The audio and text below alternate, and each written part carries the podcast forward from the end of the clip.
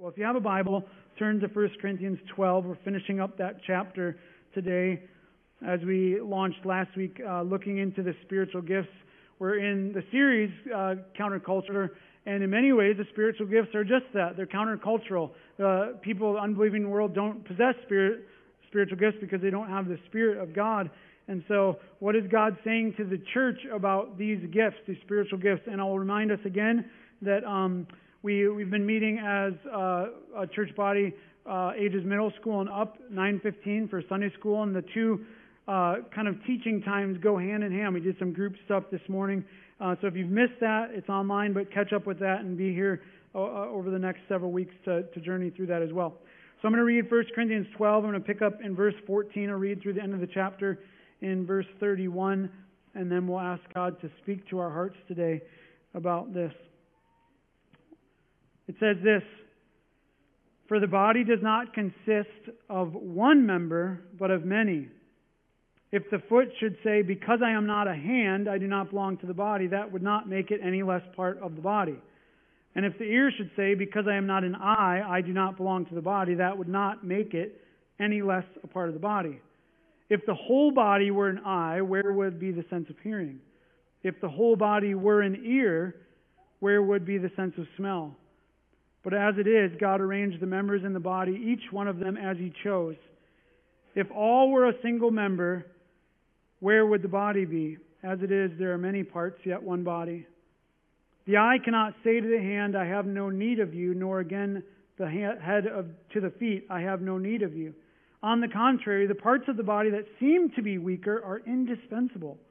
And on those parts of the body that we think less honorable, we bestow the greater honor and our unpresentable parts are treated with greater modesty, which our more presentable parts do not require. But God has so composed the body, giving greater honor to the part that lacked it, that there may be no division in the body, but that the members may have the same care for one another. If one member suffers, all suffer together. If one member is honored, all rejoice together. Now you are the body of Christ and individually members of it. And God has appointed in the church first apostles, second prophets, third teachers, then miracles, then gifts of healing, helping, administrating, and various kinds of tongues. Are, are all apostles? Are all prophets? Are all teachers? Do all speak with tongues? Do all interpret? But earnestly desire the higher gifts, and I, show, and I will show you a still more excellent way. I want to pray, but I want to do that through our affirmation this morning that as we look to God's Word and we look through the, the spiritual gifts, that we would trust in the Spirit to open our eyes. So there is a well known line from the famous short poem Invictus by William Ernest Henley that I'm sure many of us will recognize. And it says this I am the captain of my fate, I am the master of my soul. You see, that expresses the heart of fallen man and his, or our, should I say, great desire to be our own God. That's what that statement says. Such philosophy is Satan's philosophy and the opposite of God's will for man. The idea that we are self sufficient is not in God's design as it relates to knowing Him and as it relates to knowing others and being in relationship with one another. So many of you that know this about me that I love baseball. I love uh, watching baseball, and I love playing baseball, and I love the Chicago Cubs. I'm just saying. I just wanted to throw that in. But I love baseball, and I love I love watching it, love playing it. And some of you might just sit and think baseball, oh, it's so boring. And well, I don't even know how you watch that. And and here's what I would say. I would say that, that you, I, I just, I don't, actually, never mind. I don't want to offend you because I just think that people that are um, a little, uh, I don't know, wiser watch baseball. But anyways, but that's because of all the rules and and there's small caveats about the game that, are that are just interesting. And and really, I, I mean this. It's one of those sports that really you cannot play on your own. It's just been a sport like that. There's many other sports you could argue, well, a lot of sports are like that. If you think about uh, the, the nature of the game, you need a full team in the field to play uh, offensive and defensively in that game. You can be a single batter, but in the field you need multiple people, and so it's just one of those games that that you can't play by yourself. And I think a game like basketball, if they let you, you could dribble up the court and inbound it to yourself. If they let you, and dribble up the court and shoot and be a ball hog, and then play defense with all the guys. But baseball is just one of those games. Anyway, it's complex. That's why I like it, and some of you don't. But um, anyway, ultimately, what it comes down to often is the pitcher and batter, the matchup between an opposing pitcher and batter. And in our modern era, as it's been in the past, there's phenomenal pitchers. And I could use many examples, but I think of one in Max Scherzer. They call him Blue Eye because he's got two different color eyes, and he's just a fierce competitor on the mound. And he strikes a lot of batters out. But I thought of this text and the absurdity of what if Max Scherzer thought, I'm just going to go take the field myself? What about the absurdity of that in the game where if he just goes to the mound and thinks that he can handle everything defensively? Thinks that, well, the pitcher's the most important person in the game. Well, who would he throw to? Who would he go to to get the runner out at first or second or third? And I thought about that illustration that Paul uses, and we can use many, and he uses the body here, but it's just absurd to think that in baseball the pitcher could handle all of it, just like it would be absurd to handle that one person could handle, rather, all the ministry in the church body. Think about outfielders. Now, if anybody if anybody has ever played Little League Baseball, you know that right fielders, if you've ever gotten assigned to right field, there's a reason your coach did that. But what if people in right field who are like trying to catch butterflies, wondering why I, why can't I be the pitcher? They get all the glory. They're the one that's throwing the ball all the time. And that's what every kid in the Little League wanted to be. I coach baseball, so I have almost every kid in my team that I've ever coached said, Hey, coach, I want to be the pitcher. I'm like, Well, little Tommy, you can't throw the ball. Well, I want to be the pitcher. Well, okay, we'll see about that. And so that's how it goes. But what if all the other people on the, the team wanted to be the other guy? Think about the absurdity of that. That is true in the body of Christ, and it's just, I can't impart this enough. This happens all the time. Many of you come into this place and think, man, I wish I was just that person, or I wish I had that gift. And I see that gift like thrive in that person. And I just wish God would have given me that. On the contrary, there's people that that we oftentimes can be victim of is saying like I think I have the most important gift here and I don't really need other people or I just kind of treat this whole church body experience independently of others. But God didn't do it that way. He made a diverse body with many parts, many gifts, many functions to achieve one purpose. You see, I love how Chuck Swindoll says this. Uh, says it. He says God didn't create bodies to have one function.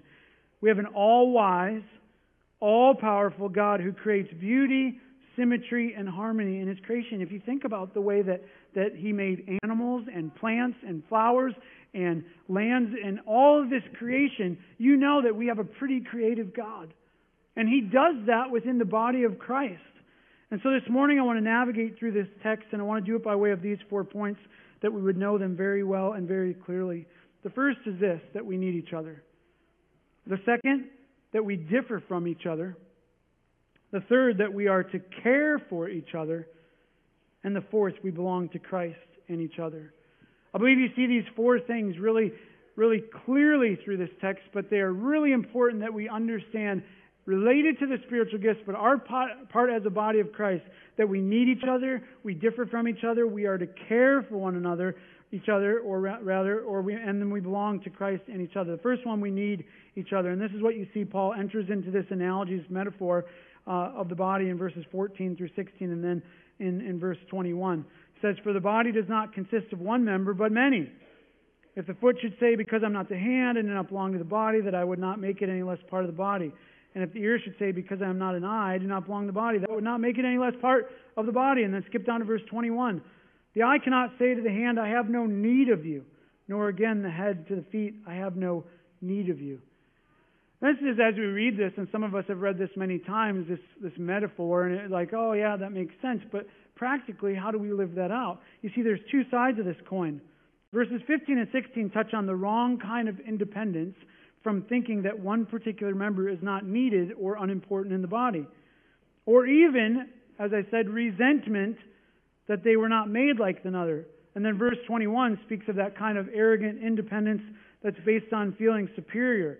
Going back to the baseball illustration, if we thought the only important person on the team is the pitcher, and a lot of baseball teams spend a lot of money on pitchers, but if that's how you think in the body of Christ, Paul's saying you're misguided. And the Corinthian church struggled with this because as they were elevating themselves in knowledge and a culture filled with knowledge, so were they elevating themselves over their miraculous gifts.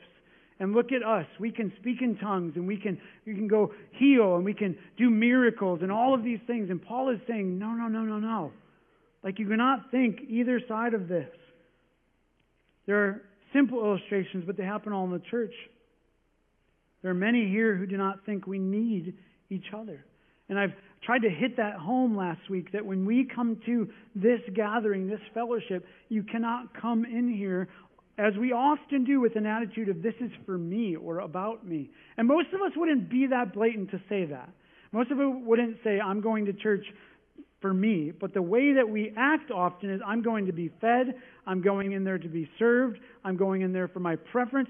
And, and Paul is saying, we need each other. Like, you don't understand how this works. Some come into this place not thinking that on the other side that you are needed or have anything to bring. What can I bring to the table? Some wish, as many have, that we were different, or as I said, maybe other gifts and abilities that you see in the body were yours and you wish you had them. Some of us think we're doing just fine on our own, but Paul urges us to long for something greater.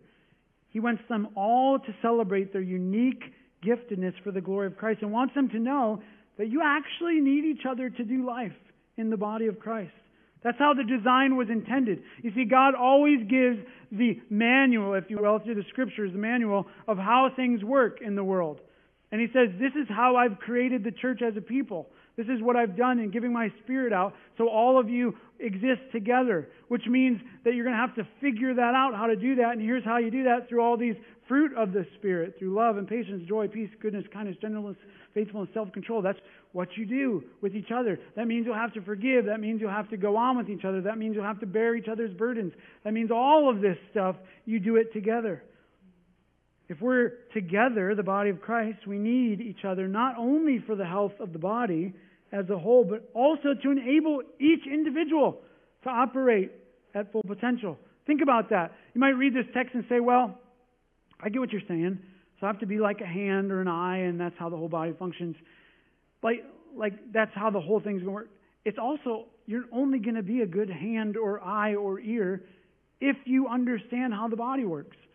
Like some of us don't increase to our full potential because we don't understand that God has gifted us uniquely to go and serve individually. You see that in this text too. You see the body as a whole, but you also see that we are individuals.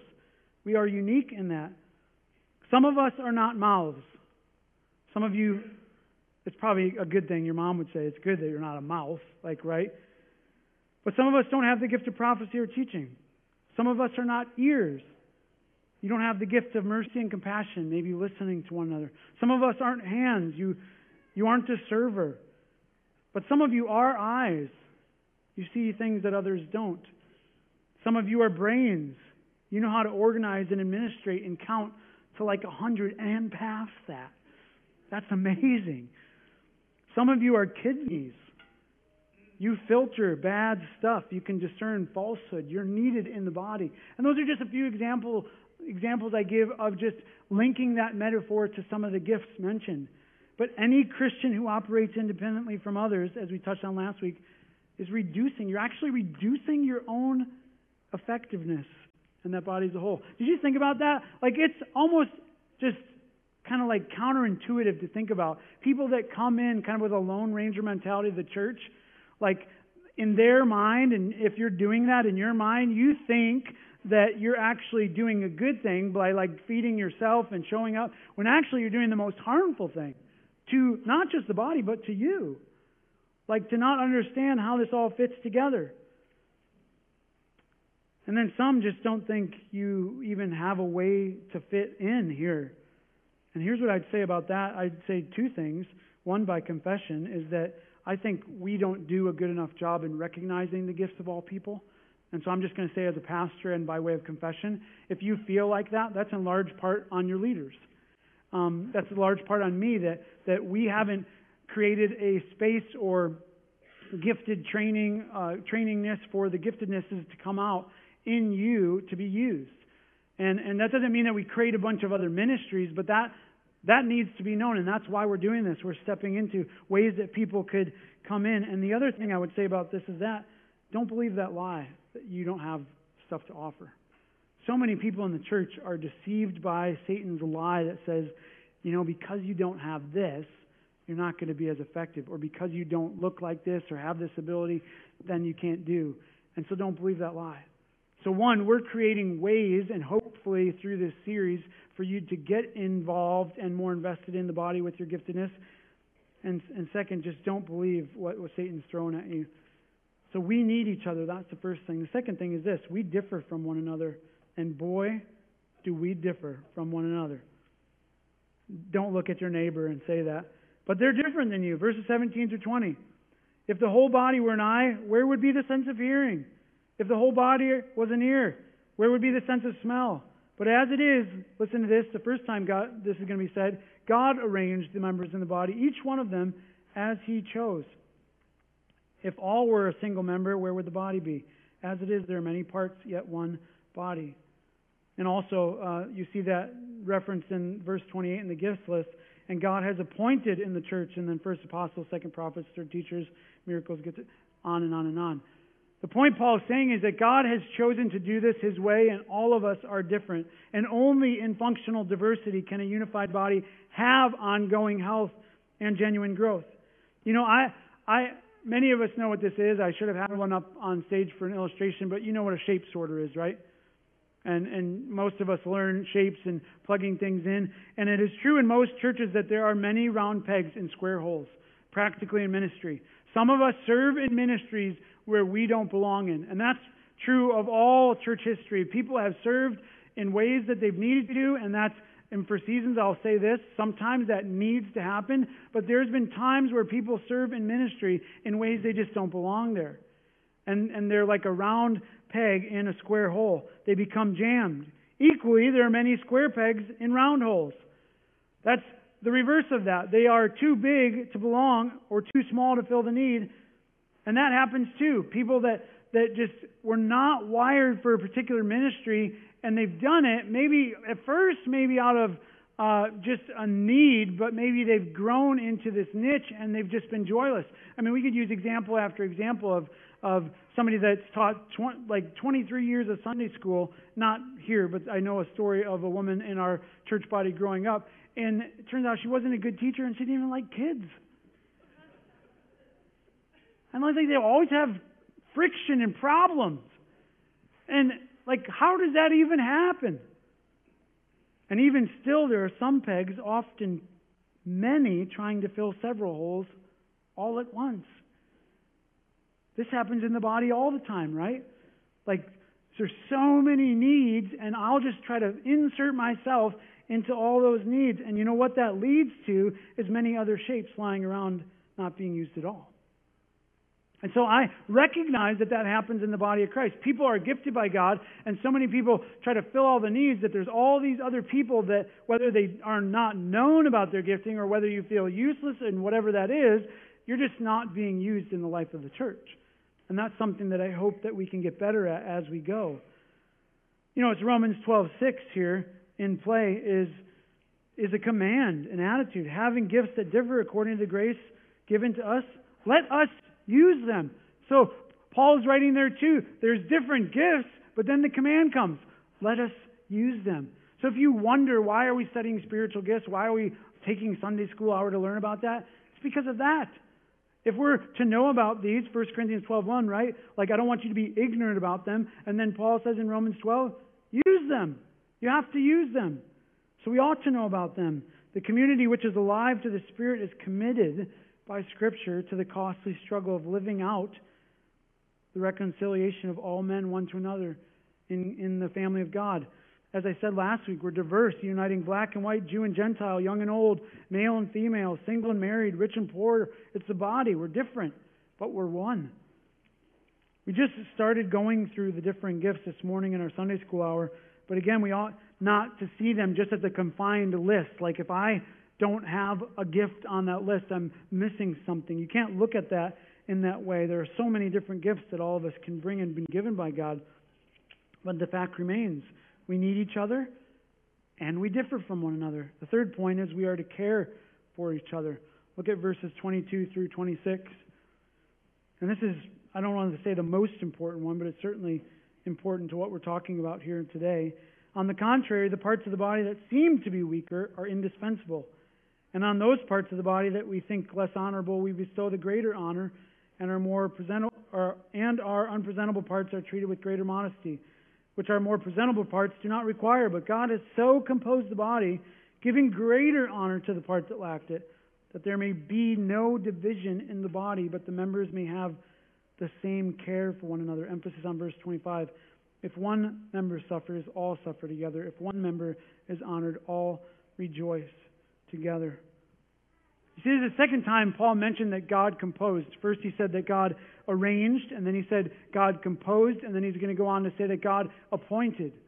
So God has done these things for his sovereign purposes and he's adjusted or composed the body. The Greek word here is synerkesin, has the basic meaning of mixing parts together.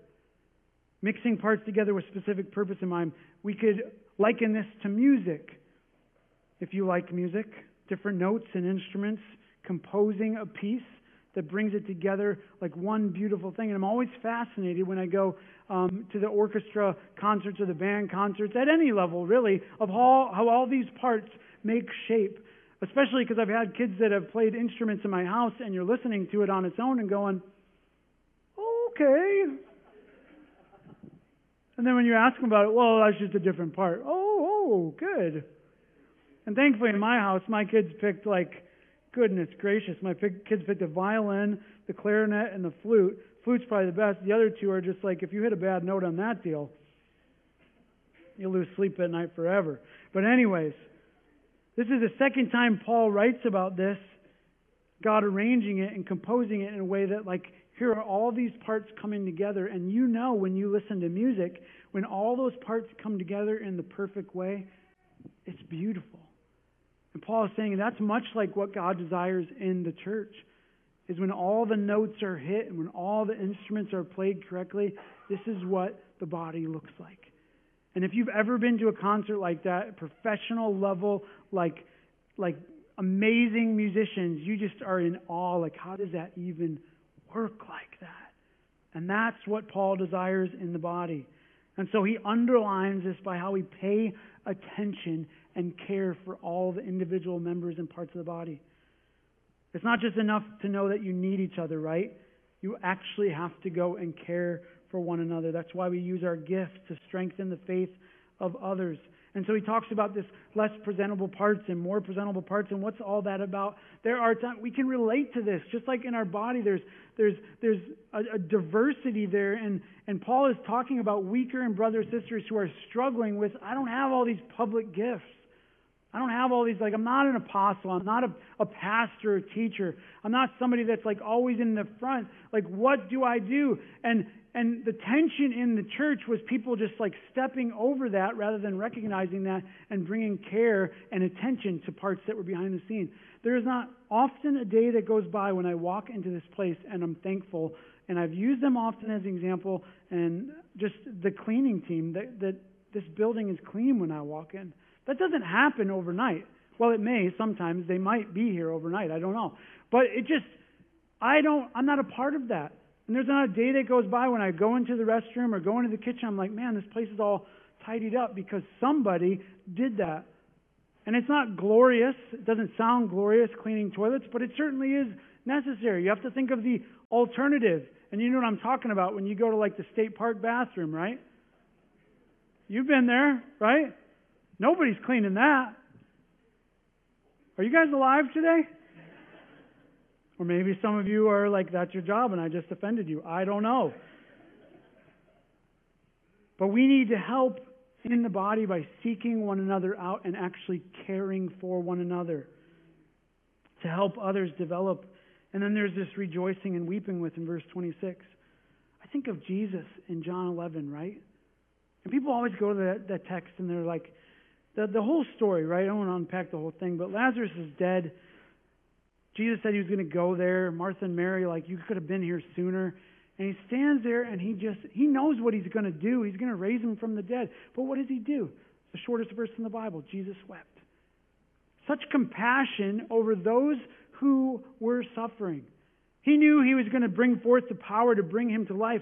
But I think of that model and the compassion as you read through the stories in the Gospels, the narratives of Jesus having compassion.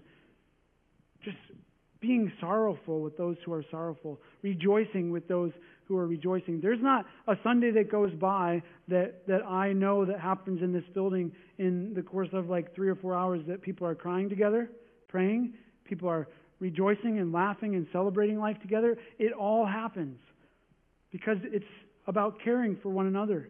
And I want us to think about that. Sometimes we come into this place and we're so focused on our needs or our ministry. When's the last time you stopped and really just asked, and many of us do this, like, how are you? I know we always say, I'm good.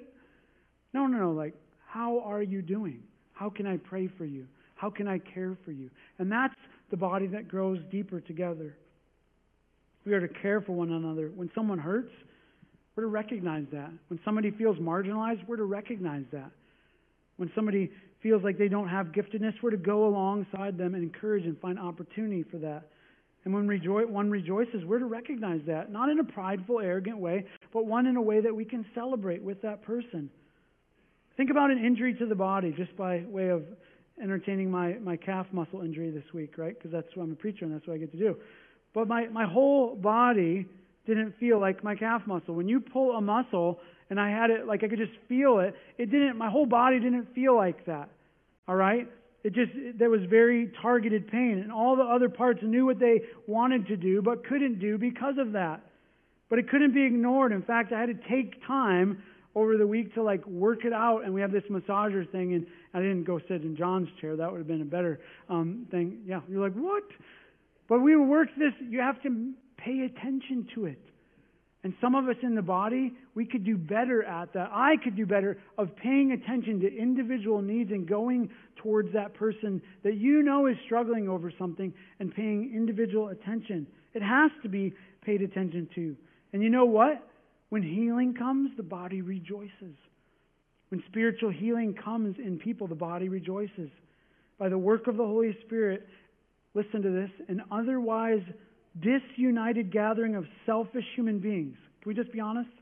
That's who we are when we come into this place. By the work of the Holy Spirit, that disunited gathering of very selfish human beings can overcome their fleshly desires and unite through humility and love. That's the gospel, transforming a people of God. So we are to care for one another. And the last thing is we belong to Christ and each other. Verses 27 through 31. Now you are the body of Christ. Belong to Him, right? And individually members of it. And God has appointed in church first apostles, second prophets, third teachers, then miracles, then gifts of healing, helping, administrating in all various kinds of tongues. And then Paul asks these rhetorical questions, which all resounded no. Are all apostles? No. Are all prophets? These are my inserts. No. Are all teachers? No. Do all work miracles? No. Do all possess gifts of healing? No. Do all speak with tongues? No. Do all interpret? No but earnestly desire the higher gifts, and I will show you still a more excellent way. Paul's answering all, not everybody's wired the same. God has chosen to arrange, a, and compose the way He wanted to, and we have to recognize that. But we belong ultimately to Christ and to each other. As I said, the Corinthians had a problem. They thought that those who had miraculous gifts were superior, as we'll learn. And I'm not going to touch on this right now, the higher gifts. And then next week, we're, of course, looking to 1 Corinthians 13 on love, but they, they thought they were better. And so Paul's saying, no, like not everybody has the same gift, which by, just as a side note, churches that believe you aren't saved if you don't have the ability of, of the gift of speaking in tongues, just by that, those questions, you can already know that that doctrine isn't true, right? Because Paul's saying not everybody has those. They're all rhetorical. But let me go back to where we started as I'm going to wrap this up at Romans 12. As we were called to worship this morning, Romans 12, 1 through 8 again. I'm just going to read it for us because I think, I think it's important. Paul's writing this too, and he says, I appeal to you, therefore, brothers, by the mercies of God, to present your bodies as a living sacrifice, holy and acceptable to God, which is your spiritual worship. Do not be conformed to this world, but be transformed by the renewal of your mind, that by testing you may discern what is the will of God, what is good and acceptable and perfect. For by the grace given to me, I say to everyone among you, not ought to think of himself more highly than he ought to, but to think with sober judgment each according to the measure of faith that God has designed for. As when one body we have many members, members do not have the same function. He continues on with the gift list. Interesting that we often separate the first two verses of that out, right? We don't often associate those with spiritual gifts. Those are the famous Romans 1, 1 and 2. Many of us know those, but we didn't read 3 through 8, or maybe we know about it, but we separate those out. But the context in which Paul is writing, remember, is spiritual gifts. He says, put yourself out there as a living sacrifice. He says, I appeal to you by the mercies of God, present yourself holy and acceptable. Think about that in light of the response, in light of responding, responding to the gospel of grace. Think about that of how I go in the light of the gospel God has saved me and redeemed me by the blood of Christ. And that is what He has done. When we place our faith in Jesus Christ, we recognize our sin and shame has been covered by His blood. And we can only be holy and acceptable to God through the blood of Jesus Christ and His perfect life and death. That's the only way, our faith in Him. And it's our spiritual worship. The translation of that spiritual worship is actually rational service, is taken to be meant in the context of the body of Christ. So many of us look at Romans 1, 12, 1 and 2 and say, yeah, like, this is what I do when I spend time alone with God. It's taken in the context of the body of Christ. Put myself out there in rational service. And here's where I think verse 2 is best understood related to this.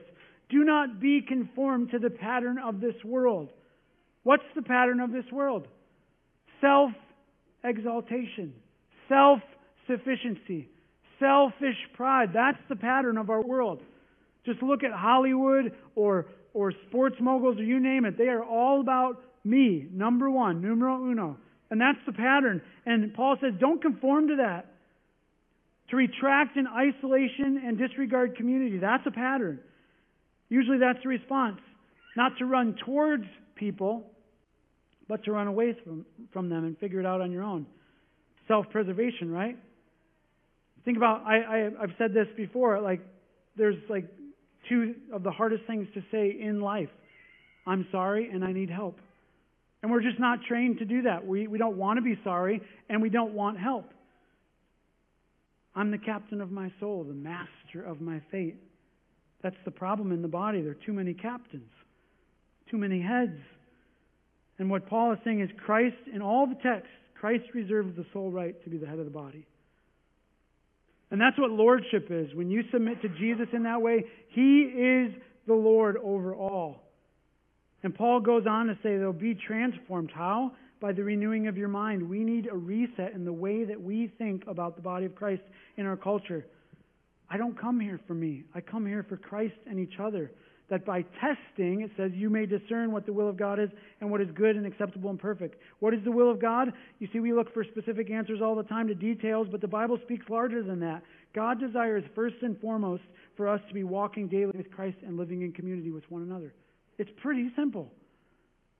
Think about how much time and effort and prayer we give to the details about where we work, where we live. And those aren't unimportant. I want to be clear about that. But if you know Christ, it doesn't matter where you live or what your career is. What matters is if you are living a holy and acceptable, servant hearted disciple's life. That's all that matters. It truly is. You are not your own. 1 Corinthians 6 19 through 20. What does it say? You were bought with a price. I think it says that. Or do you not know that your body is a temple of the Holy Spirit within you, whom you have from God? You are not your own. For you were bought with a price, so glorify God in your body. How can we read that and just say, I'm going to do what I want to today? Jesus Christ, by his blood, purchased us, which means we don't get to do what we want. We belong to Christ. And friends, that is not a burden. That is a joy. What a privilege, what a wonder, what a glory that he is the captain of our soul, the master of our fate. This is why we can look to Ephesians 4 15 and 16 when it says it this way.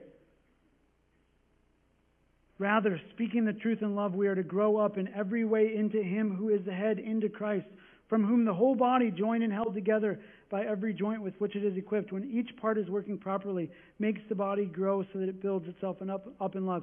Do you know how the body stays together? It's not by us, it's by Jesus. Faithful obedience to Christ, it's by Him holding all things together. And praise God that He does that because we would screw it up all the time, and sometimes we try. But Jesus Christ is holding His church together in love. And friends, as I close, He wants to be the master of your soul and captain of your fate. And how can you do that? You can repent of the pattern of selfishness in your life, and you can believe, have faith in Jesus Christ alone for salvation. The kingdom of heaven is near. That's what he said in Mark 1 14 and 15. Repent and believe.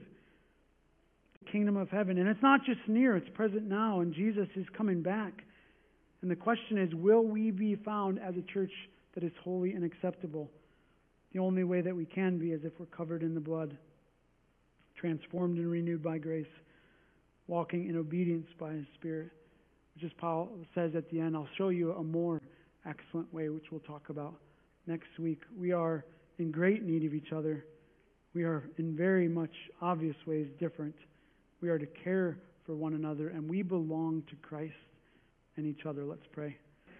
Philippians 4 8 and 9 says this as we leave today. Finally, brothers, whatever is true, whatever is honorable, whatever is just, whatever is pure, whatever is lovely, whatever is commendable, if, if there is any excellence, if there is anything worthy of praise, think about these things. What you have learned and received and heard and seen in me, practice these things, and the God of peace will be with you. Amen. Have a blessed day. Go in peace. You are sent.